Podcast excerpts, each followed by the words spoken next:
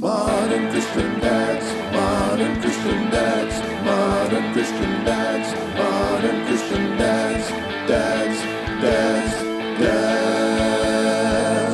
Dads. Just a couple of dudes talking news, sports, and guns.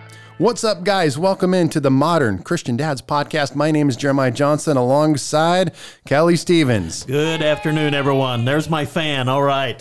She's back, loyal. You know, she's turning back to you instead of old Rick Maynard there. Well, thank you for joining us. This is episode number 28, and I hope you guys enjoy what's been happening here on the Modern Christian Dads podcast. A couple dudes talking news, sports, and God. That's what we are going to do. I wanted one item of note. We forgot, or something happened. We didn't upload episode 26 just until last week. So we got episode 26 and 27 kind of back to back. Check both of those out. They're still relevant, good episodes, but we're going to dive into episode number 28. And this is going to be kind of a recap, 4th of July recap, if you will. Kelly Stevens, what'd you do for 4th of July? You know what? I did family, barbecue, and napping. It was awesome. Praise God. Did you eat hot dogs, steak? We actually did hot dogs. I think we did chicken. We did chicken breast. I had these, I got to look up the name of them. There's these red hot dogs, and I get them. I only see them in Nebraska for whatever reason. They're not spicy. They're just a red hot dog, and my mom always has them. And they are awesome. They're like a Husker dog or something like that. So they're not in like a little case? Like they are in case. Casing, yep. So you get like a red casing. Yeah, a little snap to it or whatever. Oh, I love that. Yeah, they're very, very good. So I had some brats, beef. It was my grandma's 90th birthday. Yes, so we celebrated that. So that's pretty crazy. You know, I mean, that's always something interesting, isn't it? When you get that particular age, you're like, when were you born? Oh, 1929, yeah. Not 2000, 1929. I mean, think of all that has happened in the world. Wow. Since 1929. It's got to be amazing for her, everything that she's seen and changed. By the way, I've seen Facebook pictures of her. She looks fantastic. Yep, she's doing good. So there's some good genes on the Johnson side. There you go. So we'll see what happens to me. I don't think I want to live that long necessarily, but we'll see what happens. I want Jesus to come back before that. Please, Lord, we thought you were coming back when the Avengers movie came out and it didn't happen. We're such anticipation, but that's all right, Lord. You know the day, the hour, and we'll focus on you until then, right? That's right. So good 4th of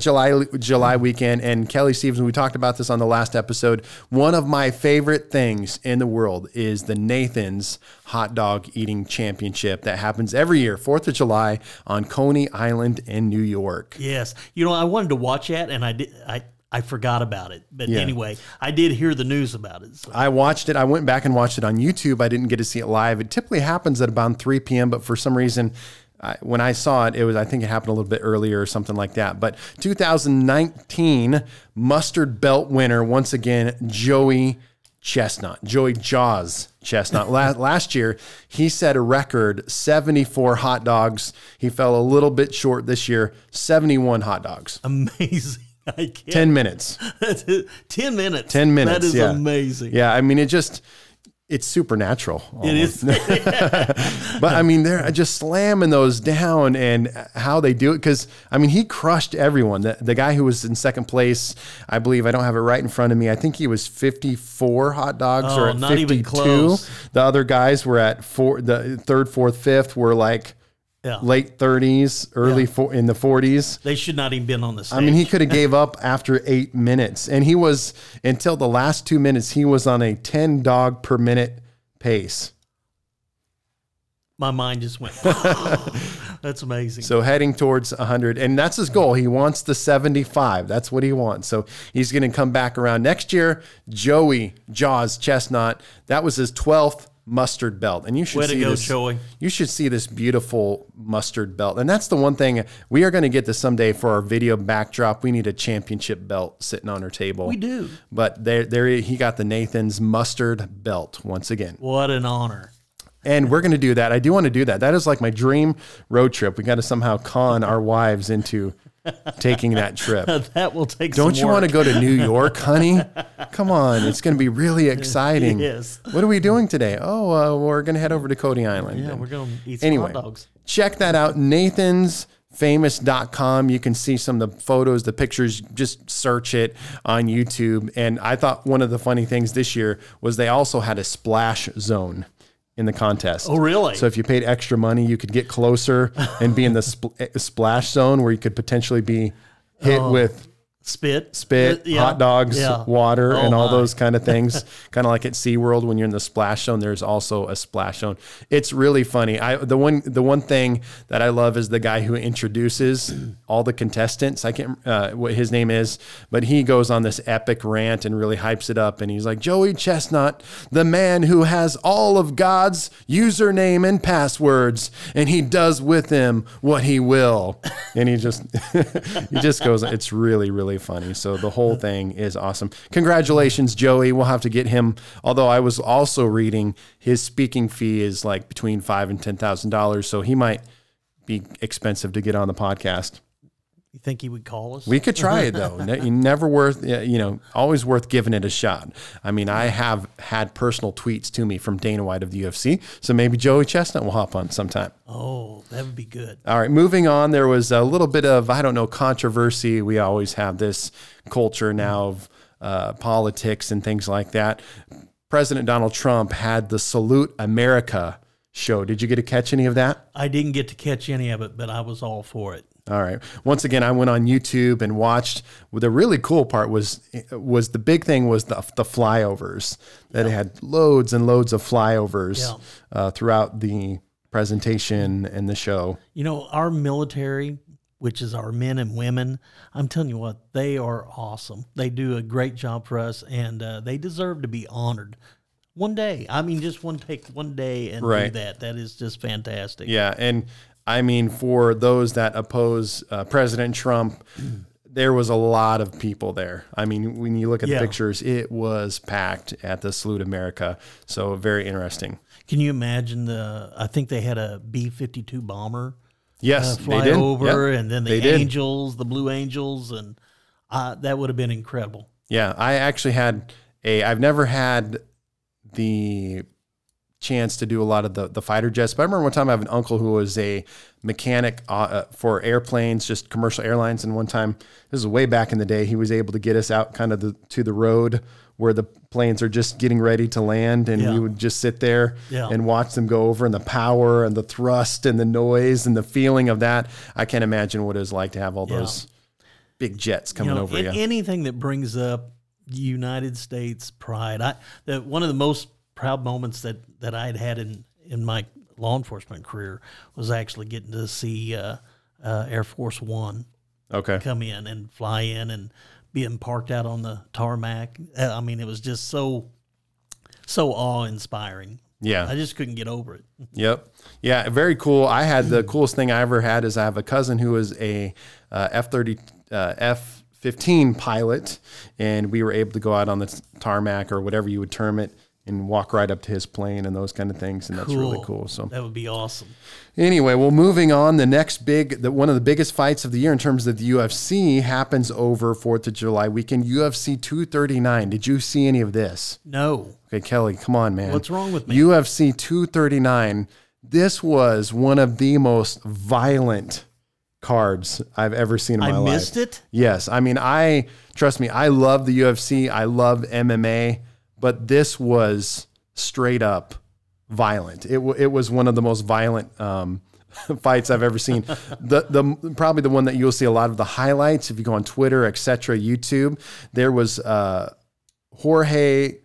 Masvidal versus Ben Askren. So Ben Askren is a fighter who was an undefeated fighter who has not been in the UFC his whole career for reasons, not getting along with Dana White, discrepancies, I don't know. Anyway, finally, Ben Askren can't come into the UFC. He won his first fight. That was a little bit controversial. 18-0. He steps into this fight with Jorge Masvidal. A lot of smack talk. He knocks him out in 4 seconds, 4 to 5 seconds. No way. Basically just kind of walks at him, runs at him, throws a flying knee to the face, connects flush. Oh my. And he boarded up, stiffed up. I mean, he was knocked out for probably a couple minutes. Even when he came to, it was straight up. Did it break bones in his face? Didn't break bones, but I mean, it was violent. I mean, I try to talk to my wife, oh, you know, UFC is, it's not that bad. I mean, it's okay, you know, and then I show her it and it's always like a massive bloody fight. I mean, this was a vicious, violent KO. I mean, you got to go see it. Now, what weight level? This was a welterweight fight. So welterweight, yeah. But I mean, it was amazing. And then the second one was the co-main event with Amanda Nunes, who is now hailed. She's the one who crushed Ronda Rousey. She is looked as the GOAT of the women's division. And she fought my girl, one of my favorite fighters, Holly Holm, the preacher's daughter. Yes. I love Holly Holm. Yeah. And she is a great fighter in her own right. She's been a champion before. She got knocked out. Holly Holm got crushed with a leg kick straight to the face and gets knocked out. Round one, 4 minutes and 10 seconds into the first round, she gets KO'd again. It was a vicious knockout. Did, I mean, it was a violent. Did she catch her coming in at her? And yeah, it was, I think, technically a roundhouse, or, you know, for Pastor Justin that's going to listen to this later on. He's like, no, it was a side hook heel kick, not a roundhouse.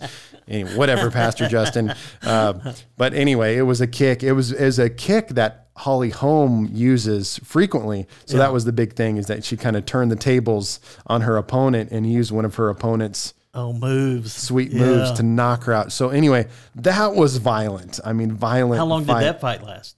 That was round one, 4 minutes and 10 seconds into round one.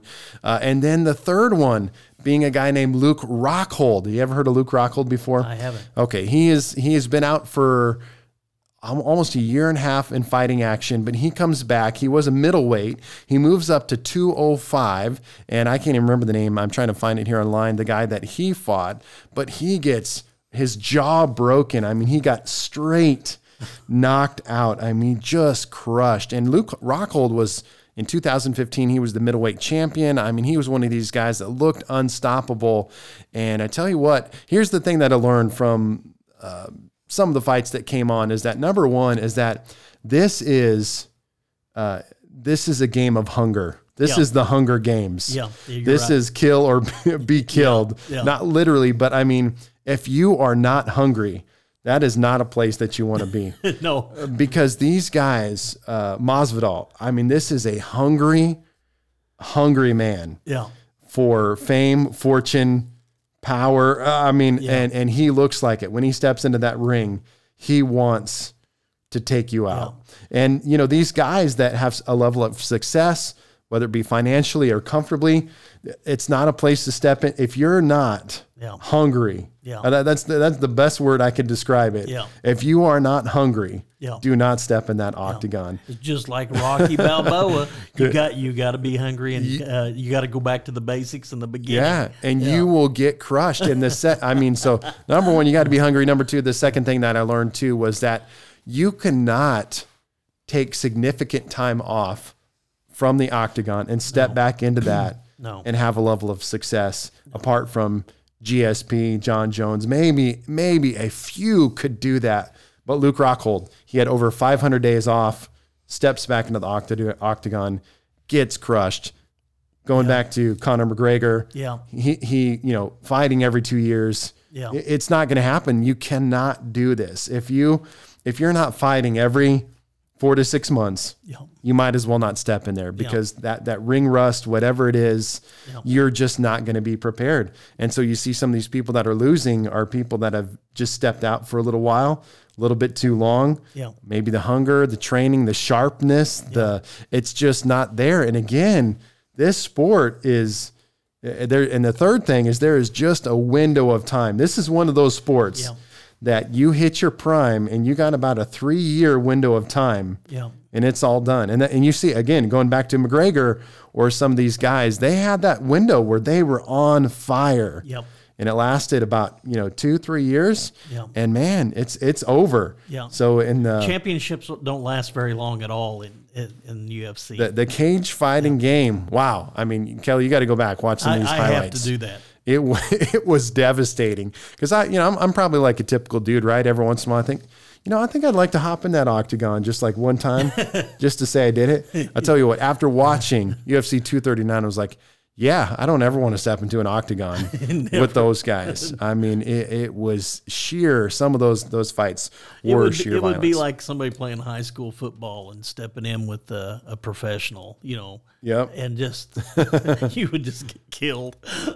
Yeah, so anyway, moving on to the NBA. So we headed into the 4th of July weekend, and we had tons of NBA action. Kelly Stevens, we had a lot of stuff happen. We had the first big trade that we had, or the first big move that we had, was Kevin Durant leaving the Golden State Warriors and heading on over to the Brooklyn Nets alongside Kyrie Irving. Yeah, we talked a little bit about that at our last episode, and I like Durant. I was surprised that he ended up going to Golden State Warriors, but he was after that championship ring and everything. But I'm thinking this injury of his, I don't think that's going to go away anytime soon. Kyrie, Durant, they're both drama queens. Injury prone. I think it's going to be an epic bomb. I do think that's going to happen. But the second thing that we waited for was Kawhi Leonard. Where would Kawhi Leonard go to? Would he re-sign with the Toronto Raptors? Would he go to the LA Clippers? Would he step into my team, the LA Lakers? Well, it looked like all signs were pointing to the LA Lakers, and at the last minute, he stuck it to the Lakers, really? And he stuck it to the Toronto Raptors, and he signed with the LA Clippers. Wow. But the big part of that trade also was he was pulling strings behind the scenes, and he got the OKC Thunder. He got them to trade Paul George to the LA Clippers for a bunch of draft picks. So now it sent the NBA into complete chaos. There is now no super teams filled with three stars. There's a bunch of two-star teams now. So now we got LA Bron, we got LeBron and AD in LA. We got Kawhi and we got Paul George in LA Clipperland. Yep. We're sharing the same building there, Staples Center. Now we got Steph Curry there in Golden State. And then we got Kyrie and Durant in Brooklyn. And so it's really weird. The NBA takes a radical shift in 1 week. And again, it's going to go back to who's hungry. I mean, this is really you're going to find out. It's going to be cool.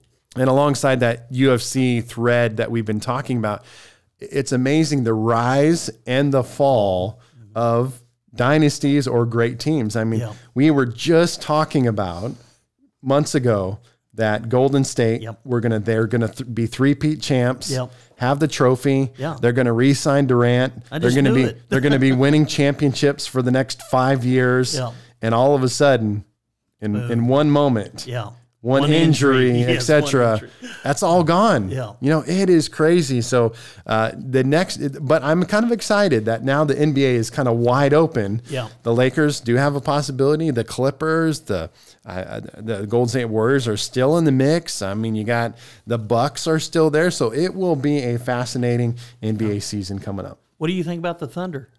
The Thunder, and now the Thunder are talking about trading Russell Westbrook because he's mad that they traded Paul George without his blessing, if you will, or much communication. Yeah. And now he has a 4 years left, $177 million on his contract. So they're basically rebuilding. They're well over the cap. Yeah. There's no use really having Westbrook at this point, but his contract is so huge. They're going to, not sure how they're going to package that or ship that off. Yeah. And so OKC in one moment goes from being, they were in the second round of the playoffs this year to now back to the drawing board, back to the rebuild. Just craziness in the NBA. We need to take a little road trip down there. Okay, see that. I would love it. Now at least the tickets might be cheaper now that they won't have Russ. They won't have Paul George PG there. So maybe we can get some cheaper, better tickets. And that's fine for me because I will literally watch any NBA team and I will significantly enjoy it and have a great time. Yes. Well, that's a little NBA, UFC, Salute America, Joey Chestnut. It was a jam-packed, fun-filled 4th of July weekend. Well, we're going to dive into some spiritual talk here in just a second, but let's head over to our sponsor.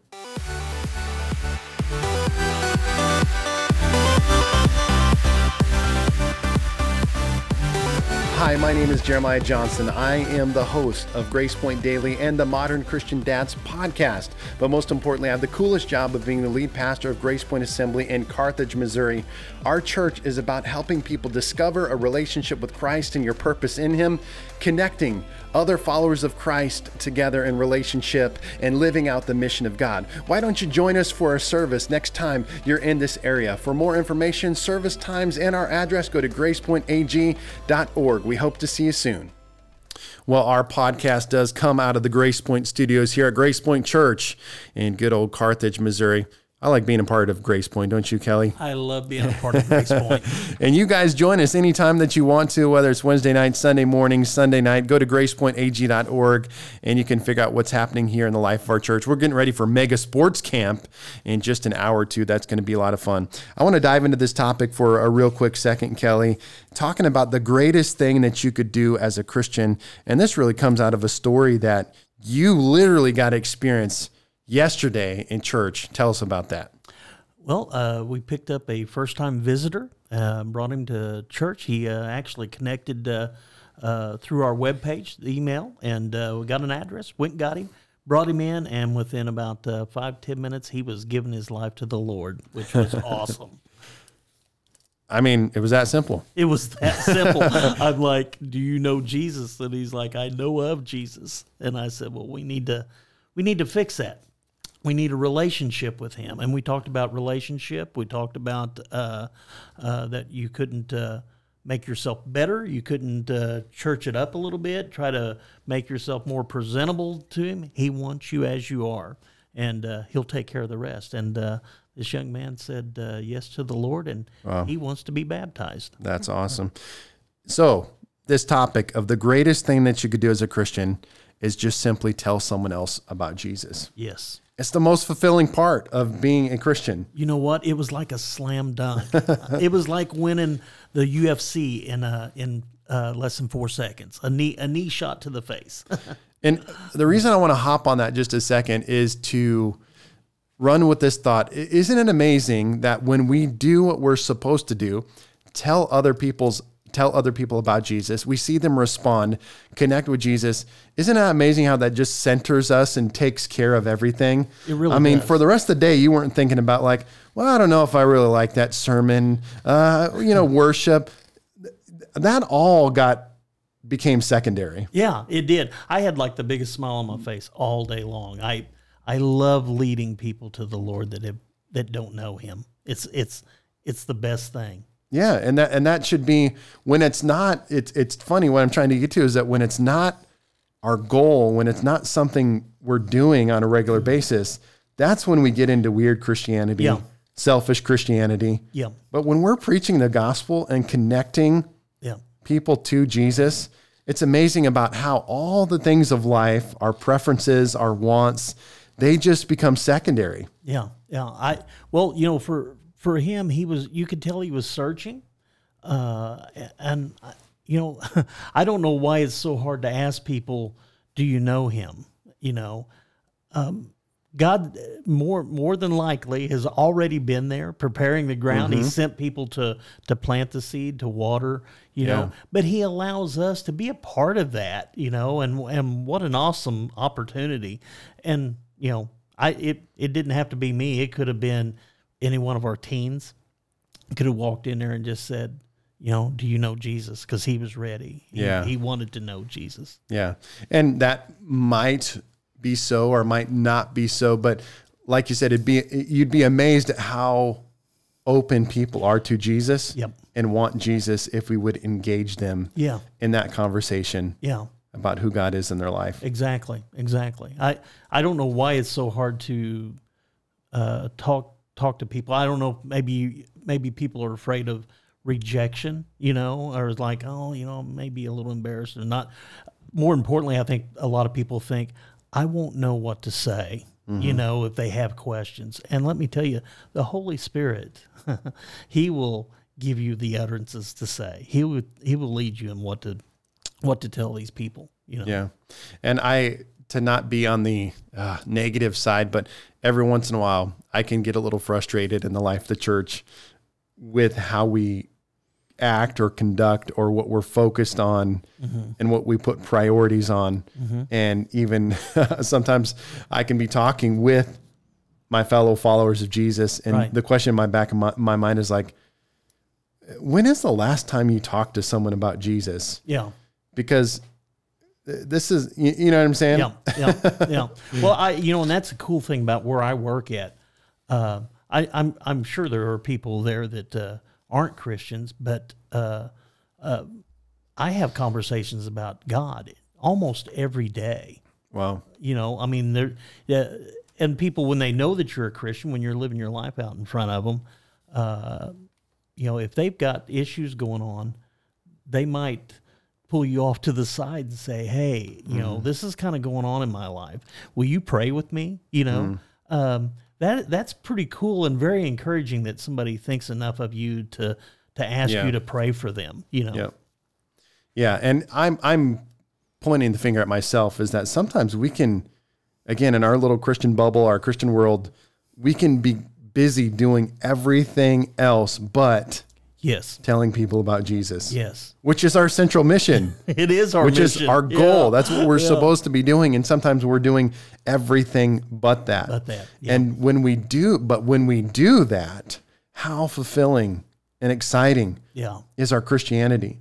And in terms of, I even thought about it in terms of our mission trip that we just went on, you know, where in a different country, in a different culture, we're sweaty, we're stinky, I mean, if we were doing a lot of those things in America, we would not want to do it. You know, we'd be complaining. We would be, but because we were doing it with a purpose and because we were ministering to people and we were sharing Christ with people, all of a sudden those personal preferences became so secondary. And I just think about that in the life of the church, that if the church, the people, us, which is us, the followers of Jesus, if we would just make sharing Jesus a higher priority, the highest priority, man, all the things that are sometimes filled in the life of the church, the good and the bad, would just be swept away because we would be so consumed and happy about the gospel and seeing people come to know Jesus. Then that's the one thing. You lead somebody to the Lord, I promise you, that is so catchy. It's like, let me find somebody else. You know, Lord, help me find somebody else that needs you, because it's really intoxicating, you know, being filled with the Spirit, you know, of leading somebody to the Lord. It's exciting to see that opportunity. And I have to keep pushing myself intentionally back to this place and remembering my own story of how I got saved. And I still go back to that because now I'm a pastor. I get paid to do this. It's my job. I can get caught up in the rut and the monotony and the things that happen in the context of my job, some of which I like, some of which I don't like, et cetera. And I can forget about, you know, some days I literally do have to sit down and be like, wait, like the reason this all started was because I encountered a God who was real and I realized he loved me and he had a plan and a purpose in my life and I just wanted him. And the moment I wanted to receive what he had for me, everything changed. And I just wanted more of that. And I wanted other people to have that same thing that I encountered. I not for one moment in that first few days, few weeks, few months of being a Christian, was it ever about, well, okay, now that I'm a Christian, I should be a pastor. I should get a job as a pastor. I should, you know, like none of those things. None of those thoughts. It was all about, wow, I love Jesus so much. He's so awesome. He changed my life. I just want to tell the whole world about him, you know, and I don't want to lose that.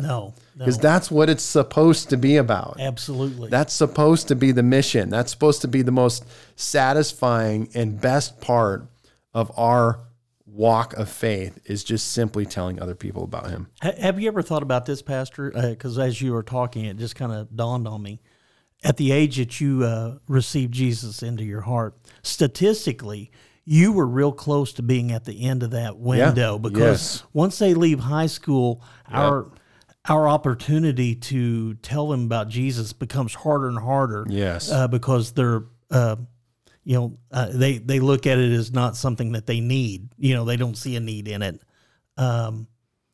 So really, had that window of opportunity, you had said no, rejected, or somebody wasn't obedient to the Lord and said, hey, Jeremiah, won't you come to church with me? You know, they not been obedient, your story could be totally different. Right. And we've kind of talked a little bit about that, but your story could have been totally different. And that should put an urgency on our Christian hearts to not let that window of opportunity pass by. How many teenagers do we have in Carthage that are not serving Jesus and don't know about him?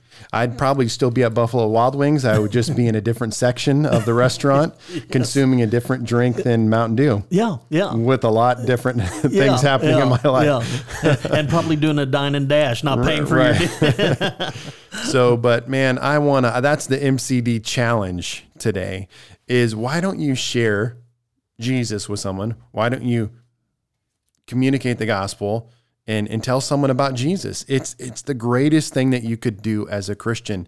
So in your workplace, ask God to open up a door. And you know what I love about things like yesterday with this individual, Eddie, was that, you know, we did pray that this last week. You know, I was praying, God, would you supernaturally bring people to our church in just random ways.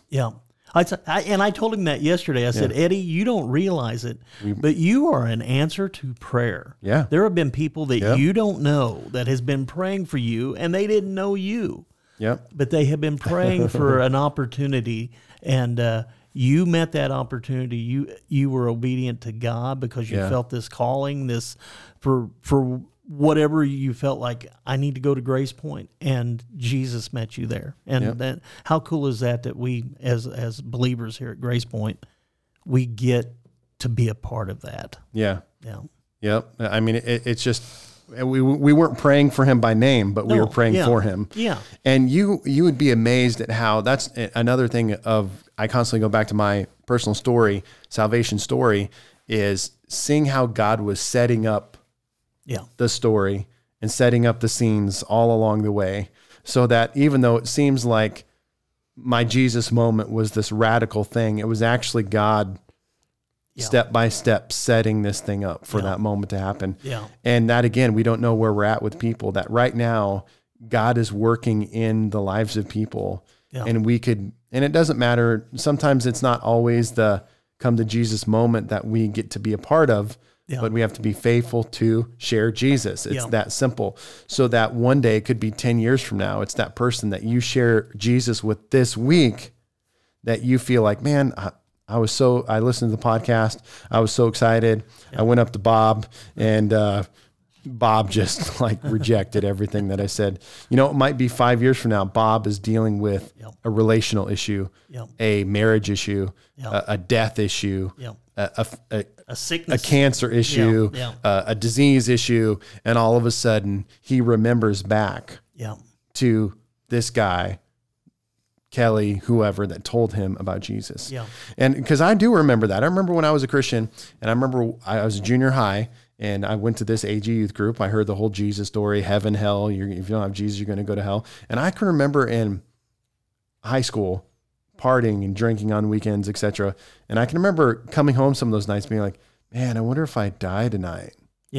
And thinking about those things that I heard someone share in terms of Jesus and eternal life and those kind of things. I remember having those thoughts throughout my head, you know, and again, maybe I didn't get saved in those moments, but we're putting things inside of people that seeds that we believe are going to come.